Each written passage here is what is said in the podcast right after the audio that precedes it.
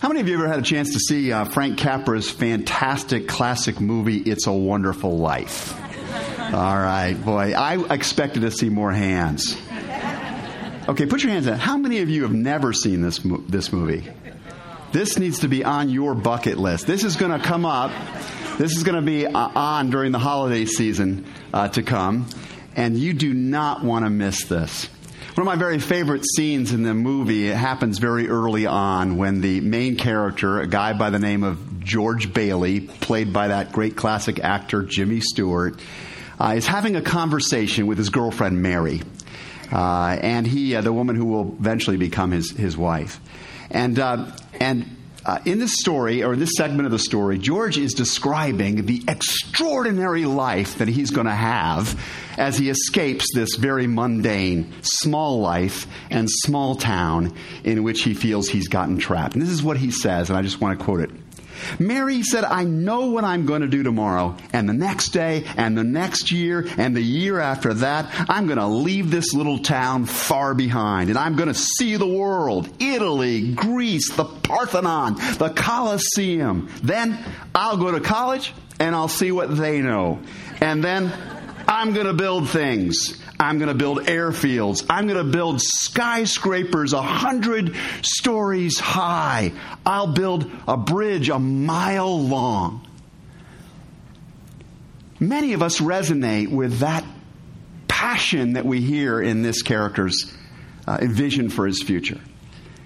And I think if I were to, to, take a microphone and have the time to go around and, and really have a conversation uh, with each and every one of you about how you feel when you're young, many of you would tell a story of ha- having aspirations uh, in some form a little bit like that of George Bailey. We want to do extraordinary things when we start out in life.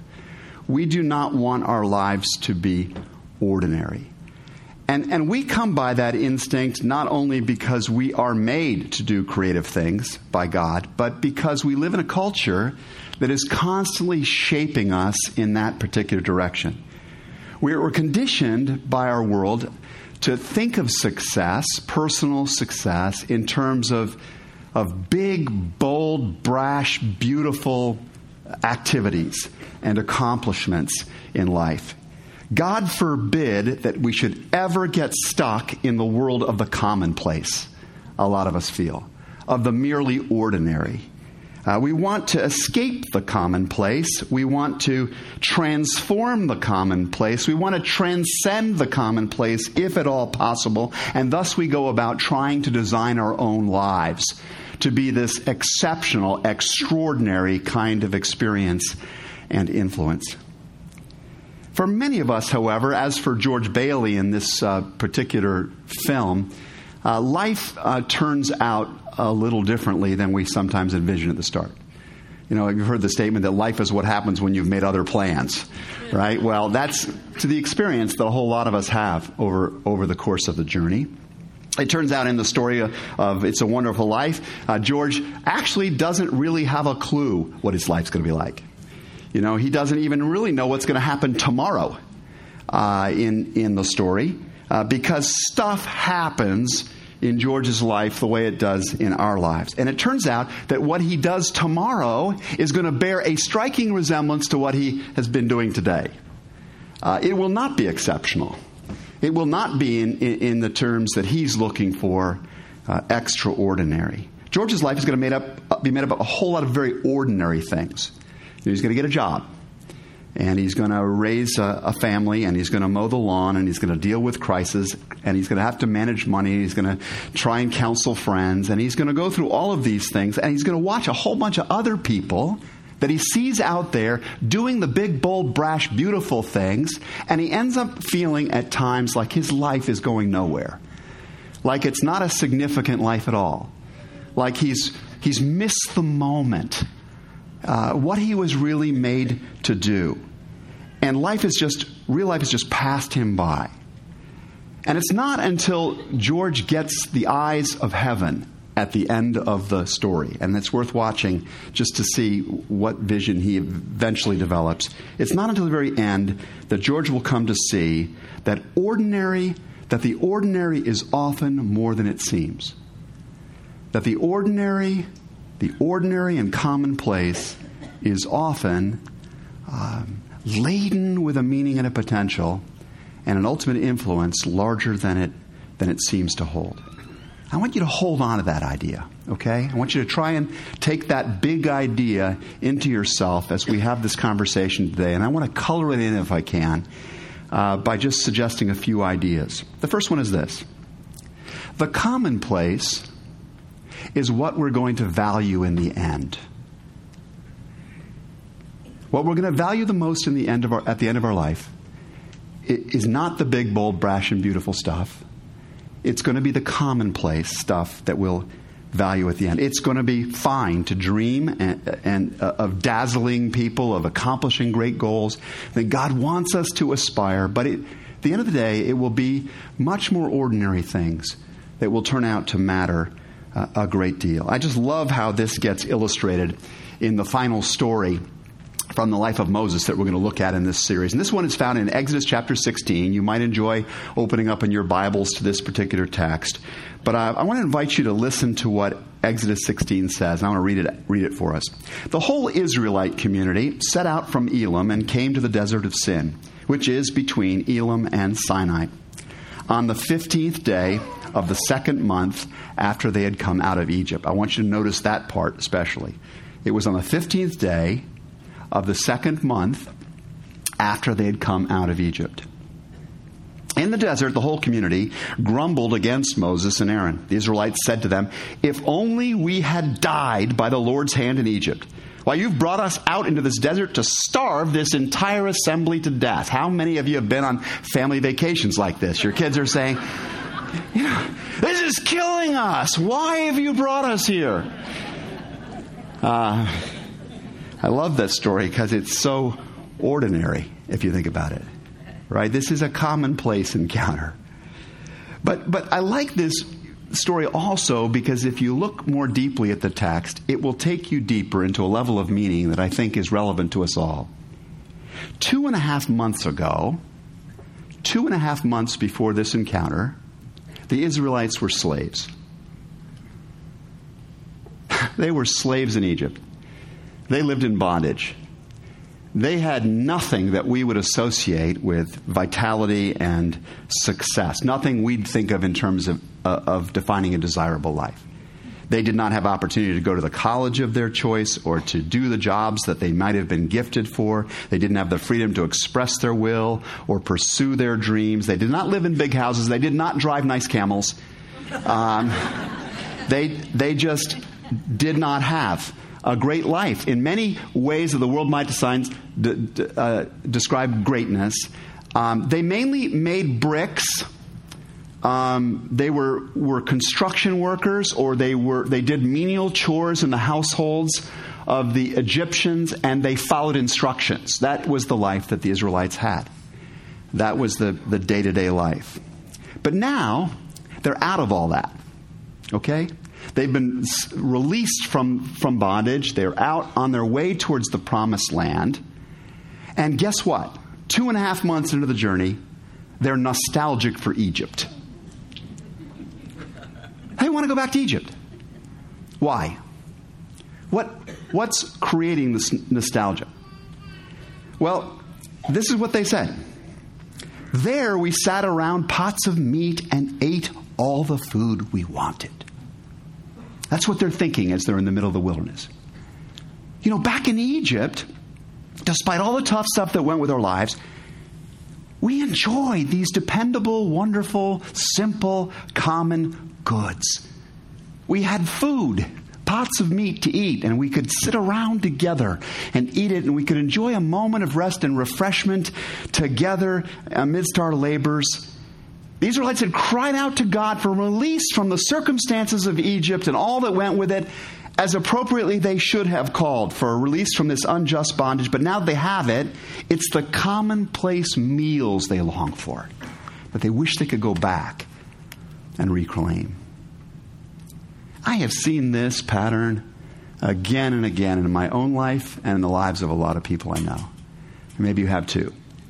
Um, I, I, I, I, meet with a, a group of young, busy professionals, right? And they are just, I mean, their lives are frantic and full and they are um, they have hair on fire lives. They're they are successful in all kinds of way. They're managing, spinning plates everywhere. They have a great. But what they're nostalgic for is that day they used to live in one room, when all it took was a pizza and a six pack of beer, or a little more maybe, to be happy. right? Just to feel the, this simple, commonplace gift of fellowship and simple food in a tiny room. And they've been spending their lives chasing after all this other stuff, and they're nostalgic for that. You see, you see it in the life of parents sometimes, right? You think, oh my gosh, the day is going to come when the kids are out of the house. And man, it is going to be Freedom Day. It's going to be, we're going to run around naked in the house and not care. I mean, it's going to be fantastic. And then the kids are gone. And there's good things about that. It's a new season of life. But nostalgia begins to kick up. And we think back to those days when the kids were walking around in Halloween costumes right? And you get misty eyed as you remember that commonplace, simple good that we enjoyed and maybe didn't fully count uh, the value of. I see that in older people uh, who are nostalgic for the days when they could walk without pain. Imagine that. I mean, get, that's gonna, that day's coming for you and me. Some of us are close to it or in it already when we're just nostalgic for the day when we could just get up and we weren't in discomfort and we just counted on the commonplace blessing of relative health.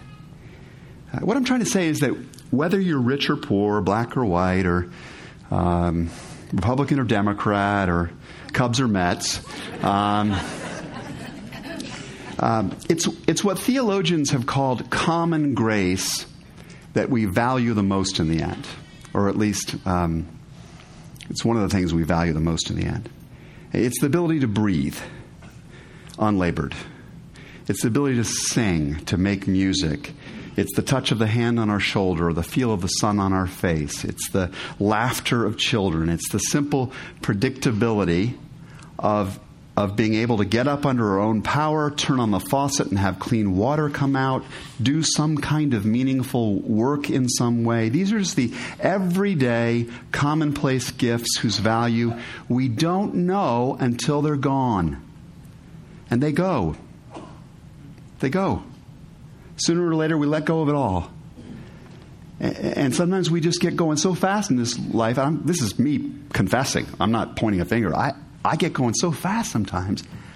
I, I'm, I'm in my own wilderness. I'm distracted by all I don't have and what I feel I need, and I, I miss out on the good, uh, the simple common good uh, that, that God, God has put around me.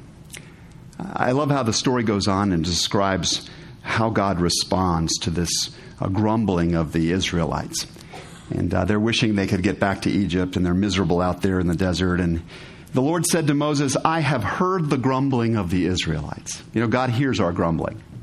Doesn't mean that He always gives us exactly what we're grumbling for, but in this case, God hears it. Um, and He says, Tell them at twilight, you will eat meat. And in the morning, you will be filled with bread. Then you will know that I am the Lord your God. And the scripture says that evening, that evening, quail came and covered the camp. And, uh, and in the morning, there was a layer of dew around the camp. And when the dew was gone, these thin flakes like frost, I've always thought them like frosted flakes, um, on the ground appeared on the desert floor. And when the Israelites saw it, they said to each other, What is it?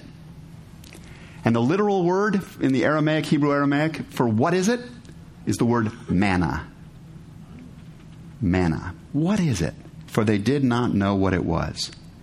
So I think it was frosted flakes or it was some version of donuts, which is why we serve them here and are going to keep on doing that. But Moses said to them, It's the bread the Lord has given you to eat. Give us this day our daily bread provide the commonplace, graces we need to go on through the journey. Now, I want, I want to be sure that all of us soak this part of the story in because later on in the passage, we're told that, that God didn't just do this once, uh, He did this again and again. For 40 years, the scripture says, God every day produced the manna for them, provided the manna for them, and the quail at night. In fact, in the uh, version of this story that uh, is told in the book of Numbers, um, we're told of an incident in which uh, massive, a massive flock of quail came. Uh, so much so that it, it uh, stacked up, the, all the quail on the ground stacked up to the equivalent of, in cubits, of three feet high, and in every direction that you could walk for a day. And uh, Mark Batterson, a pastor in Washington, D.C., did the math on this. And he said he figured that, that just doing the simple volumetric calculation, that we're talking about 105 million quail. He calls it a quail Mageddon, right? so the big idea here is, is, is, is that God is not stingy, okay? He provides massive grace daily. That's the big idea in this, in this particular story. Um, but how long do you think it takes for the Israelites to start taking that for granted? To just figuring out oh, this is just sort of natural. This just sort of happens by itself. How long before they stop being thank, thankful about it? How long before their attention shifts from gratitude for the provision they had to focus on all the stuff they don't have right? How long did it take Adam and Eve in the garden, surrounded by bounty, to focus on the thing they didn't have? Right? And this is what happens again and again to human beings. This is what happens to me. This is what happens to you. Life comes to feel like a wilderness at times. And, and you may be in that place right now. You may have walked in here today feeling very much like this is, you're in the wilderness. And uh, there's a lot that's missing for you. Uh, but if you have the eyes to see, I believe you are going to notice that you still have a lot of commonplace gifts that God has provided for the purpose of encouraging you, just as He did for the Israelites, of encouraging you to keep going, to not give up, to know that He is with you, and, and, and to give you the strength that you need uh, to, to continue on until you cross that river into the land of promise uh, that He has for you. Uh, and I hope even the fellowship this morning, even the little bit of meat and bread that you're getting here today, will be part of that process of encouragement for you. So here's my first question for you today What is it that you've been given? What is it that you have been given in the way of commonplace grace? Can you name it? Can you list it? Can you describe it to the other people you'll be with later today? Do you value that now? Those things on that list now, do you value them? As I promise you, you will one day when they're slipping away, uh, when they're gone. Um, are you letting the commonplace goods of your life design your heart, shape your life uh, with gratitude, with hope, with a sense of generosity towards other people? In the way that God intends these graces to do for you. That's my first big idea here. There, there's a second role that the commonplace plays in our life that I want to also think about with you. The commonplace is where our character is both revealed and refined. Okay, it's both expressed and expanded in some sense. Uh, we are increasingly, I know, conditioned by the culture uh, around us to think that uh, the most important moments of li- life are on the camera. Um, they are the uh, that's the, the effect of a celebrity culture, a social media culture, as we increasingly think that it's it's the it's the uh, it's the selfie stick worthy moments of life, or the big action hero events and players that, that that constitute significance. And we get to thinking as a result of this that what we do in private um, or the little exchanges, the tiny transactions, the, the, the, you know the wee conversations. These things don't matter. I mean, these things are not history making. These don't really count. Uh, my, my friend Reggie McNeal um, describes an experience he had when he was uh, in the early stages of his life. He was newly married to his wife, Kathy, and um, I guess on one particular occasion, Kathy was um, bringing groceries in to feed their young family. They lived in an apartment building and they lived way up. They They, they, they could only afford to live in a sort of high apartment and they did not have an elevator. And Kathy is trying to get the kids and the groceries out of the car and take them upstairs. And a kind, gentle stranger comes by and says, Let me help you with that. And uh, much to her incredible relief, uh, he takes all these bags of groceries and he pretty much carries them all the way up three st- flights of stairs and, um, and leaves them uh, at her apartment right? And, and she asks for his name, and he gives her the name, and, and uh, the, the, two go their, their separate ways. Um, years later, many years later, um, Kathy and Reggie McNeal are ready to build a house. They've done well in life. They're ready to build a great big house uh, to house this big family they have. And who do you think they go to find as their building contractor? That same guy. He doesn't remember them. He does not remember that encounter in the apartment stairway. Why? Because offering these acts of kindness to other people was what? Commonplace to him. It was commonplace. But they never forgot it. And that the, the quality of character that was revealed in his choice to do what he did that day for Kathy became the deciding factor for them in entrusting him with even more. It works that way in God's economy, too. Uh, I could give you lesson after lesson from the scriptures on how God looks to see how we handle the little things to determine whether we get entrusted with the larger things. And, and it takes a lot of focus to remember that in a world that's filled with great big things and gigantic numbers and huge happenings of various kinds. When, when Moses makes this little decision that he does, you remember the story from, I think it was last week, or maybe the week before, when uh, Moses is uh, sitting by the well, and these girls come by and they're shepherding their flock, and a bunch of surly shepherds show up and they start harassing the women, and Moses steps up and says, Hey, none of that. You know, when Moses did that, he had no idea that made any difference, really, at that moment. He was just doing what seemed like the right thing. When, when he's out there later in the, in the wilderness shepherding sheep of his own, and I've been a shepherd, I worked a couple of months, um, a year when I was in Northern Ireland for a few years, and I would work on a sheep and dairy farm. Sheep are not nice, they're not lovely creatures. You don't want them as your pets. They smell, they're not bright. but he's out there working with the sheep, right, uh, in the wilderness, and. Uh, you know, does he think, does he recognize that, that learning how to shepherd them and protect them from danger and read the signs of the weather and learn to find food in the terrain of the wilderness, do you think this commonplace stuff is going to amount to anything? Chances are, no. It's drudgery. It's the daily, ordinary drudgery of life. Is it important that he's got these skills building? You bet. It's preparing him to lead an entire nation, a huge flock through the wilderness later in his life. All these commonplace things are testing and tempering him to become the shepherd of a whole nation. Uh, in other words, what I'm trying to say is the great leader Moses, like most great leaders, are not made in the moment when the cameras are on them.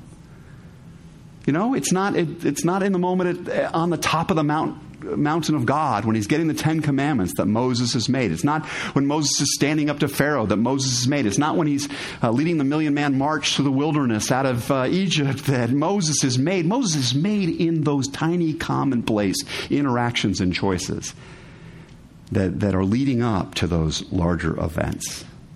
And what God did in Moses' life, he tried to do in the whole life of Israel. It was his same, he has the same plan for us all. Uh, his MO has not changed. So there's this interesting little tidbit in the story about the manna because God gives these very specific instructions and says, I want you to, to handle the manna this way. I want you to do this with it and not do that with it. And, and you look at it and you go, why, why is God being so piddling and so particular? And the answer is, he's just trying to teach the Israelites to obey him in the little things. Because if they can learn to obey him in the little things, they're going to become more and more able to hear his voice and follow his will when it really gets challenging as they enter the land of Canaan ahead.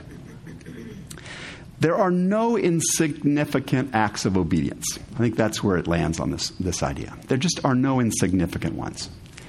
Um, the every commonplace moment, the conversations, the choices, the way you spend money, all these little things, they both reveal and refine uh, potentially who you are. And, and so each of these encounters put down, in a sense, concrete piers of character uh, upon which um, the larger structure of your character, of your family, of your business, of your uh, influence in the community uh, gets built. And if you don't put down those piers of character, you can't build uh, a skyscraper out of them, right? You just can't. It, and those things have to be done, hammering in, inch at a time, uh, into the good ground uh, of character. So here's my second question for you What is it? What is it that you will face this week that will give you a chance to express or expand your character? Um, will it be that transaction, that financial business transaction, where I could eh, could shade it a bit in my favor and not be scrupulously honest? W- will it be when I am faced with a choice about whether I express humble contrition when I'm in the wrong, or spin it and defend myself instead of looking at kind of where I, I messed up? Will it be when I'm faced with the, the choice about forgiving this person or just being ticked off and, and uh, vengeful or passive aggressive towards them? Will it be when I take a courageous step in the face of my fears or, or my addictions or just slot back into them, kind of rest back into them? Will it be when I persevere in keeping my word when it's suddenly gotten a whole lot harder to do it because the circumstances have changed? Will that be the moment, the commonplace moment that will really count? Will I show compassion or hospitality uh, where the cameras are not watching me, where nobody will see what I've done? Uh, will I turn this off so I can tune into that instead? Will I treat this wilderness period that I may be walking in right now not as a dead end, not as a detour, but actually as an essential part of the preparation through the little commonplace acts of obedience that are getting me ready for something I can't yet see? How will you deal with the commonplace? What is it that will get presented to you as an opportunity uh, in this way? As we um, wrap up the series today, I want to uh, observe something else about this. Um, it is by laying ourselves down on the altar of the commonplace that we ultimately rise up to the level of the extraordinary. It is by stooping that we go up. Jesus models this, right? He models this for us. Um, so look for the altar out there in your life in the days ahead. Just keep looking for that. The commonplace is what we're going to value in the end. So why not value it now? The commonplace is where character gets revealed and refined. So why not seize the opportunities it offers now? And finally, understand that the commonplace is often a pointer to a far from common kind of God and kingdom. At the end of his book, A Work of Heart, uh, Reggie McNeal, this man I, whose story in the apartment I told you about, is um, reflects uh, on just a single day of his life, and I want to share this with you as we move towards a close. He says, "I'm writing this chapter while I'm on a trip away from home. The last 24 hours have been uneventful. They have been commonplace. They have been commonplace. Yet I have seen God, especially as I've reflected back over time. I saw a son squealing with delight when his, his dad jumped in the hotel pool to play with him. And my mind flashed on the wonder of it all. There's going to come a day when pain is passing and, and everything is washed over and um, laughter is eternal. And I just caught a glimpse of it today. Uh, I saw two lovers hugging as they walked together on a scenic path, as they lost were lost to everything but each other for a moment. I saw a group of friends enjoying dinner together in a restaurant. I saw others celebrating the birth of a new baby, and it reminded me of the truth that I'm always tempted to lose that relationships are at the center of the universe. It's these relationships that matter, and I must work. I must work to hold on to them and build them. I saw a tiny bird snatching a morsel of food that was left behind as, as just garbage in a parking lot. And I thought, ah, his eye is on the sparrow. what Jesus said His eye is on the sparrow. Maybe His eye is on me too. Maybe He's watching over me right now. Or I, or I think to myself as I'm eating, this dinner is good. And I thank God for turkeys. You know, I thank God for turkeys. I miss you, Dad, my daughter said over the phone. And I think one day we will not have to leave where we are to go home. From my mountain view, I could see the lights of the city come up as the sun went down. And I remembered the promise of the scriptures that there is a city whose builder and maker is God, and we're going there together. We're going there together. So, what is it? This is my third and last question. What is it in the experiences you'll have this week, the commonplace things can point you to the glory? The glory of who God is and what his kingdom is like. Uh, we can see now that, that even the story of the manna is just one of those pointers. Right? This, this manna that God provided day in and day out, this daily bread that He gave them, uh, wasn't just a common grace, it was a signpost to an even more amazing kind of grace. And, and the Bible says that following His feeding of the, of the 5,000, uh, Jesus was being chased after by people who saw him as just a fast food provider, kind of like a, another prophet like Moses was. But Jesus told them that they were underestimating what he had come to do for them. And this is what Jesus says Your ancestors ate manna and died, but whoever feeds on the bread I will give them will live forever. Sir, they said, always give us this bread. And then Jesus declared, I am the bread. I am the bread. I've always, even in the commonplace, in the breaking of bread, in the lifting of the cup, I've been your source, your life, your hope. Come unto me. That's his invitation today. It all resolves right there. The commonplace is simply a portal of invitation to come to the one who wants to design our lives for flourishing and to enable us to be agents uh, of flourishing for the lives of others. And if you have a heart to go on that journey, to let Him shape you in deeper ways, then join with me as we come before God together in prayer. Let's bow our heads.